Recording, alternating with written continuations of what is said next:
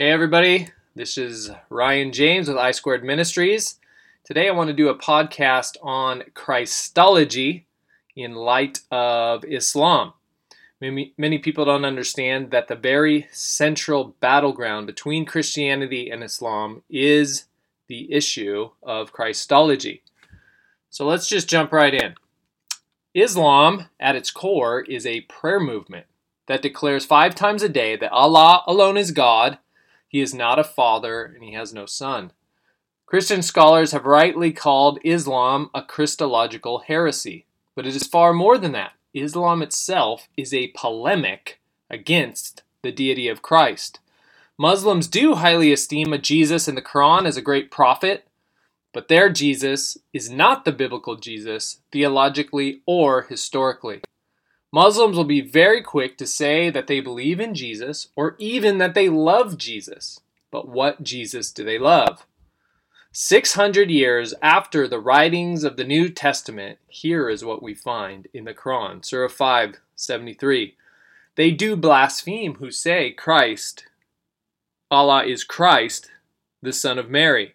Whoever joins other gods with Allah, the fire will be his abode. Surah 4 171. O people of the book, commit no excess in your religion, nor say of Allah except the truth. Christ Jesus is the Son of Mary, and no more than a messenger of Allah. Say not Trinity, desist. It will be far better for you. For Allah is one Allah. Glory be to Him. Surah 19. They, the Christians, say that the most merciful has begotten a son.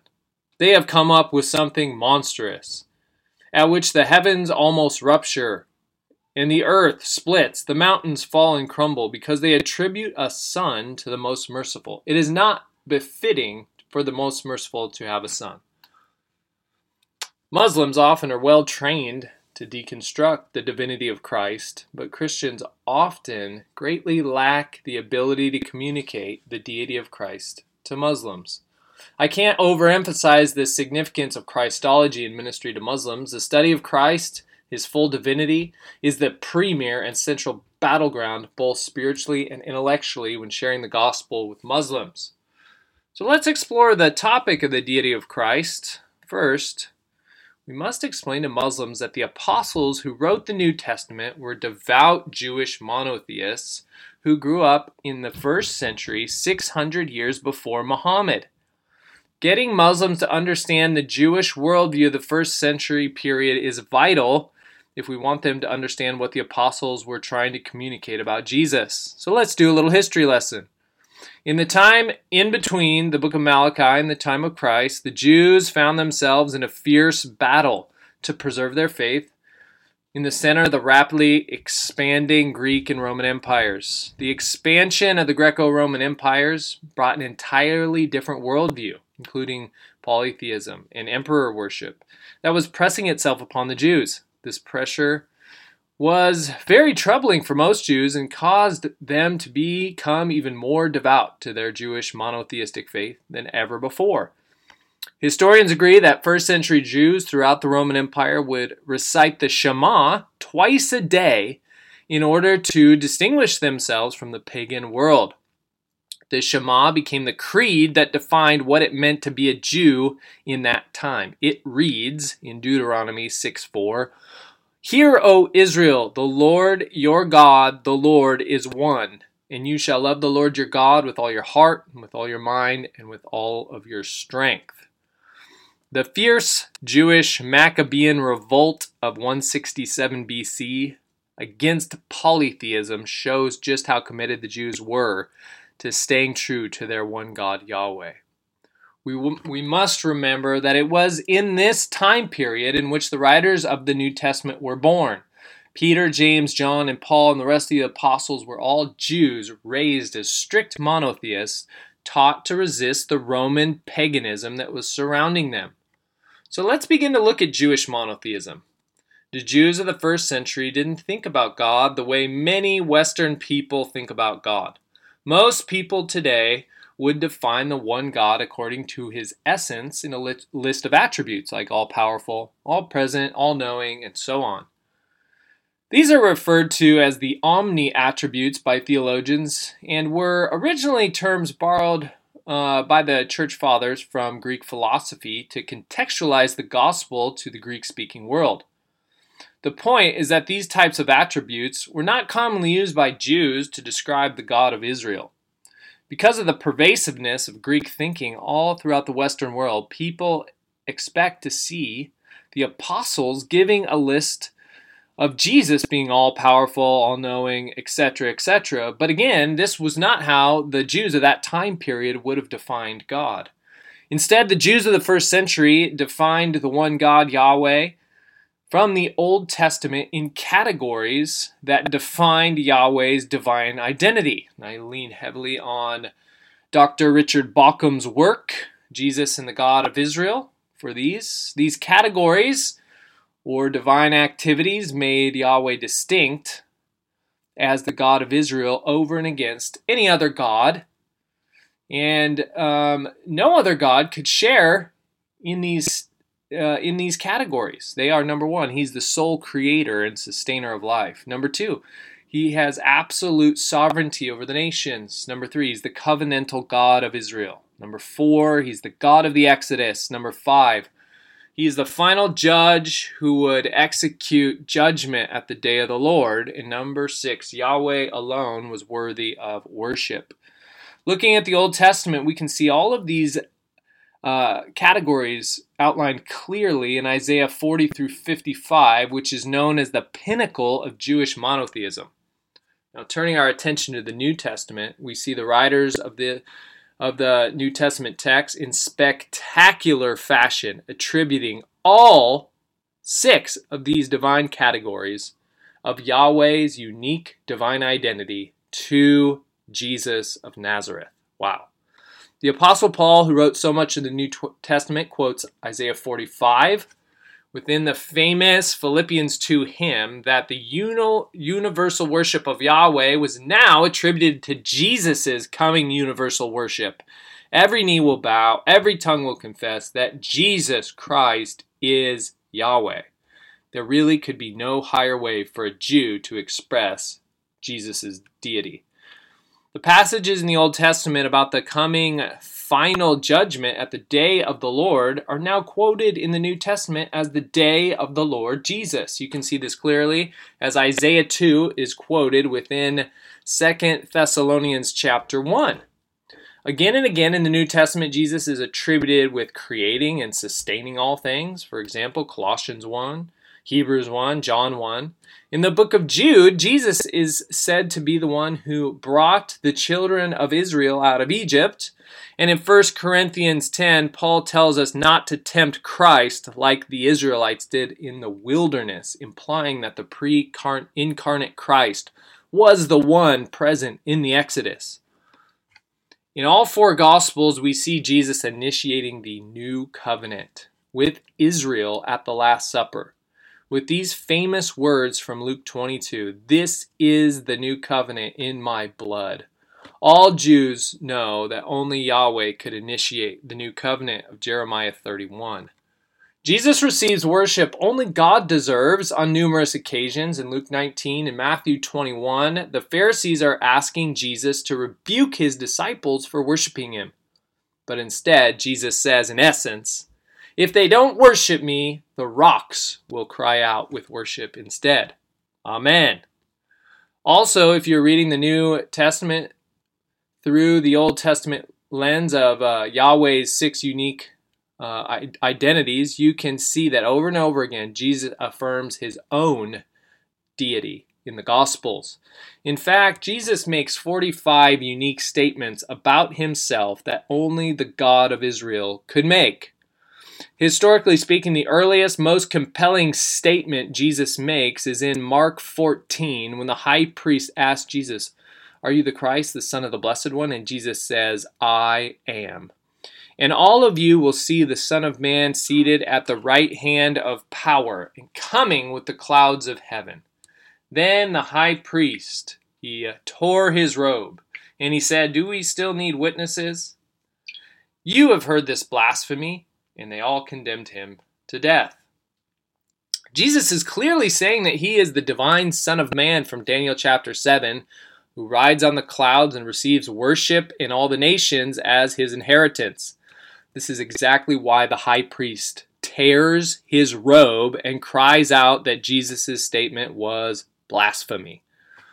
Daniel 7 13 through 14. In my vision at night I looked, and there before me was one like the Son of Man, coming with the clouds of heaven. He approached the Ancient of Days and was led into his presence. He was given authority, glory, and sovereign power, and all nations and people in lang- every language worshipped him. His dominion is an everlasting dominion that will not pass away, his kingdom is one that will never be destroyed.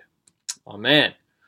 In the Gospel of John, Jesus says in more than 30 unique ways that he is the God of Israel. For instance, in John 8:58, Jesus says, "Before Abraham was, I am." Finally, it seems that the ascension of Jesus was the ultimate declaration that demonstrated that Jesus was indeed the God of Israel. The apostles were eyewitnesses of Jesus passing through the heavens and sitting down on the divine cosmic throne, sharing in the sovereignty over all things. Psalm 110 reads, The Lord says to my Lord, Sit at my right hand until I make your enemies your footstool under your feet. Psalm 110 was not widely understood as a messianic psalm in Second Temple Judaism. However, Peter's first sermon on the day of Pentecost and all throughout the birth of the early Christian church, Psalm 110 becomes the single most quoted Old Testament passage in the New Testament, showing that it took a primary role in the understanding of Christology in the newly forming Christian community.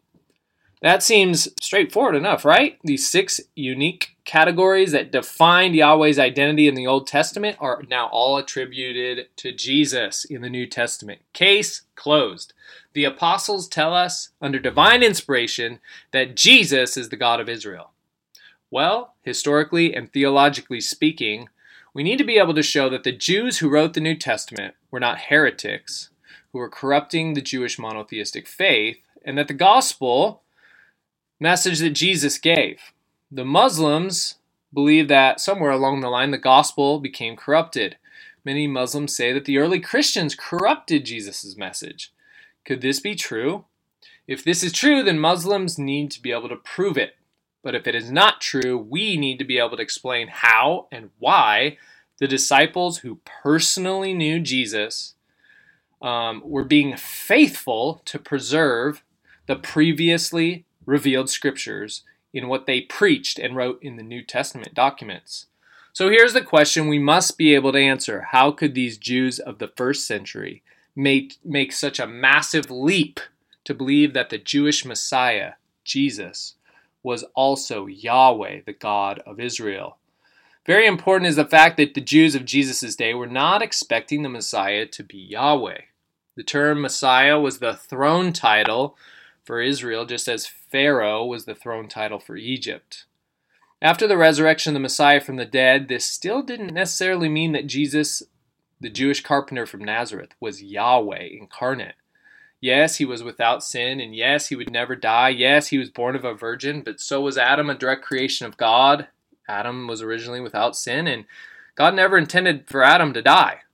So, how did the Jewish apostles who walked with this man from Nazareth come to the conclusion that he indeed was the God of Israel?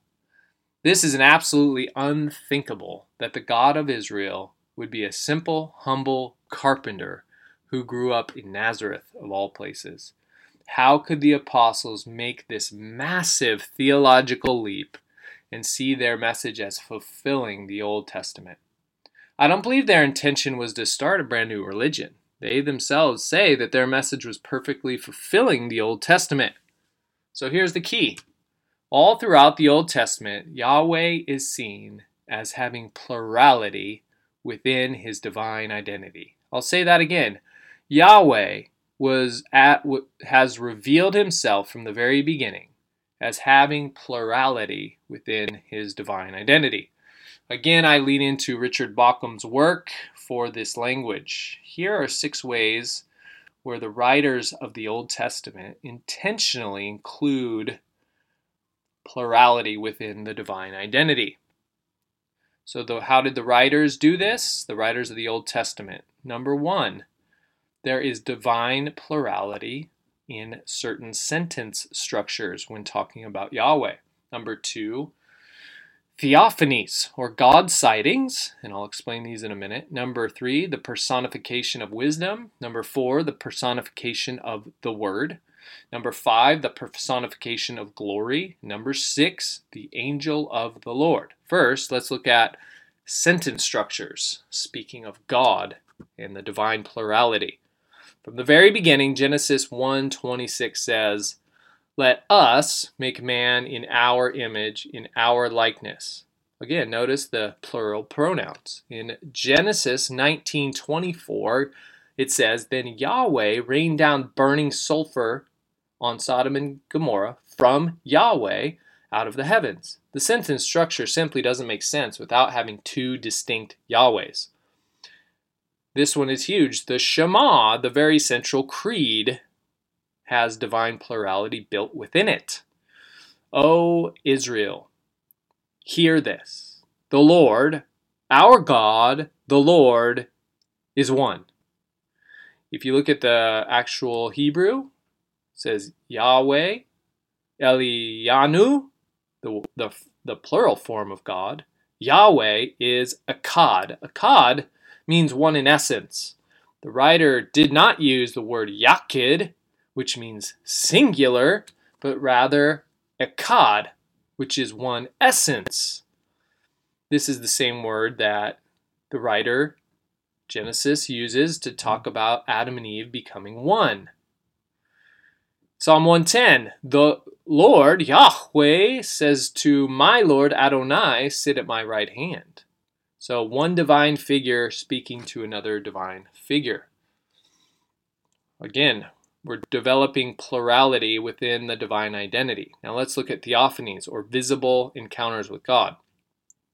First of all, we have to understand that Jews of the first century understood and believed that no one had ever actually seen God. So, like in 1 John 4:12 it says simply, no one has ever seen God.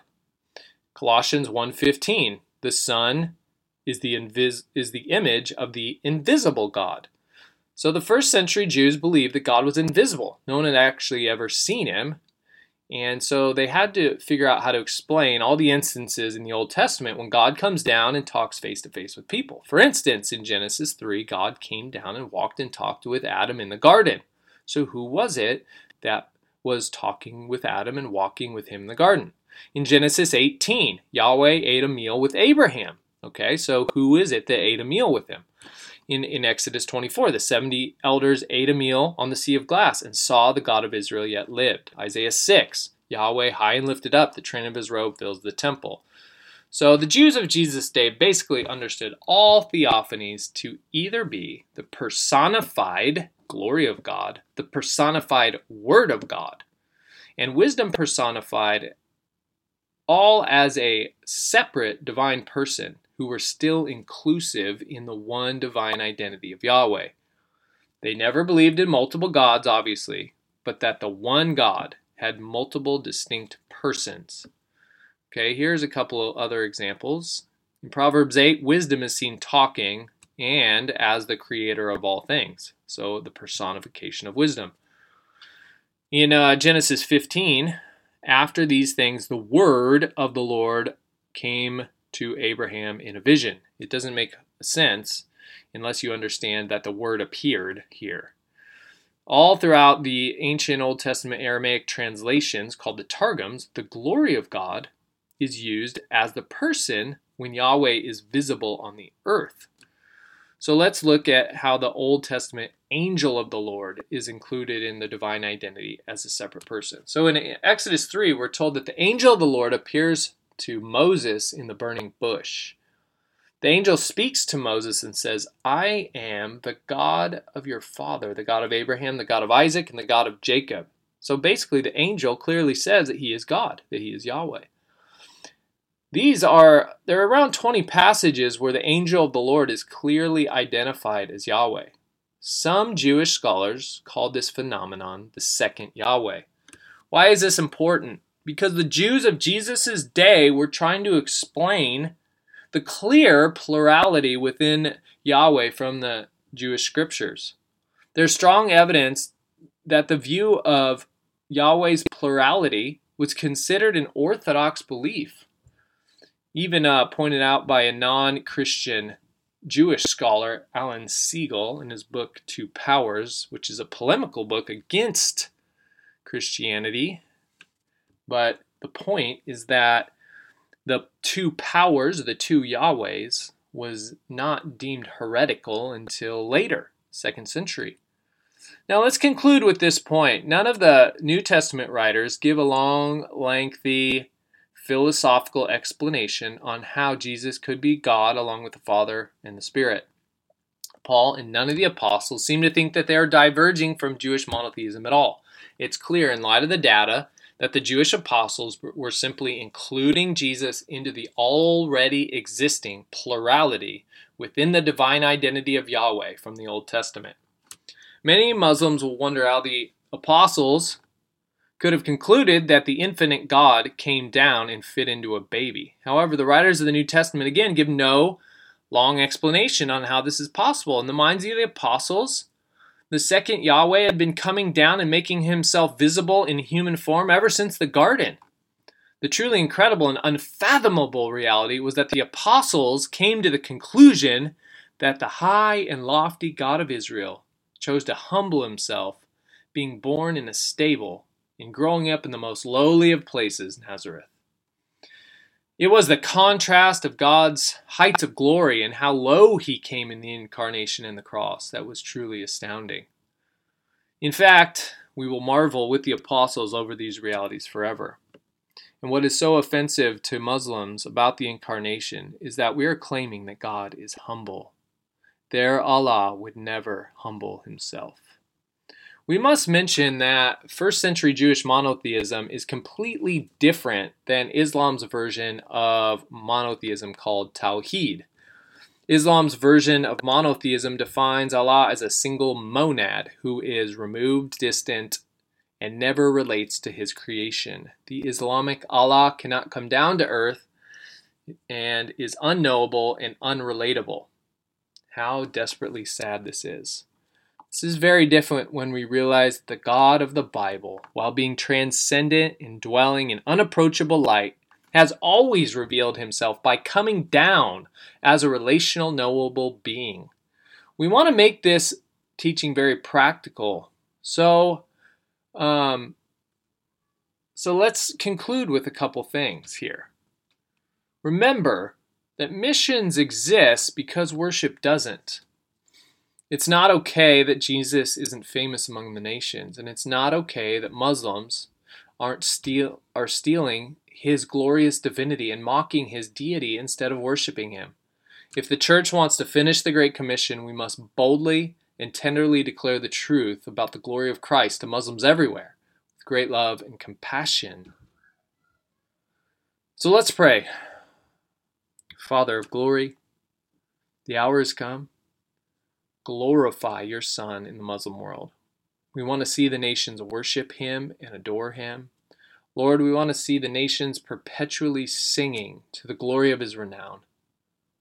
Lord, have mercy on the Muslim world and reveal the glory of Jesus to them. Father, you said you would give Jesus the nations as his inheritance. You said you would draw all men to your Son. Do it, O God, for the sake of your darling Son Jesus Christ. Amen. Thank you for listening to this podcast on Christology in light of Islam. I would just like to ask you, if you would, to click on the donate button below, partner with me and my family at $10 a month so that we can continue to labor full time amongst Muslims. Blessings.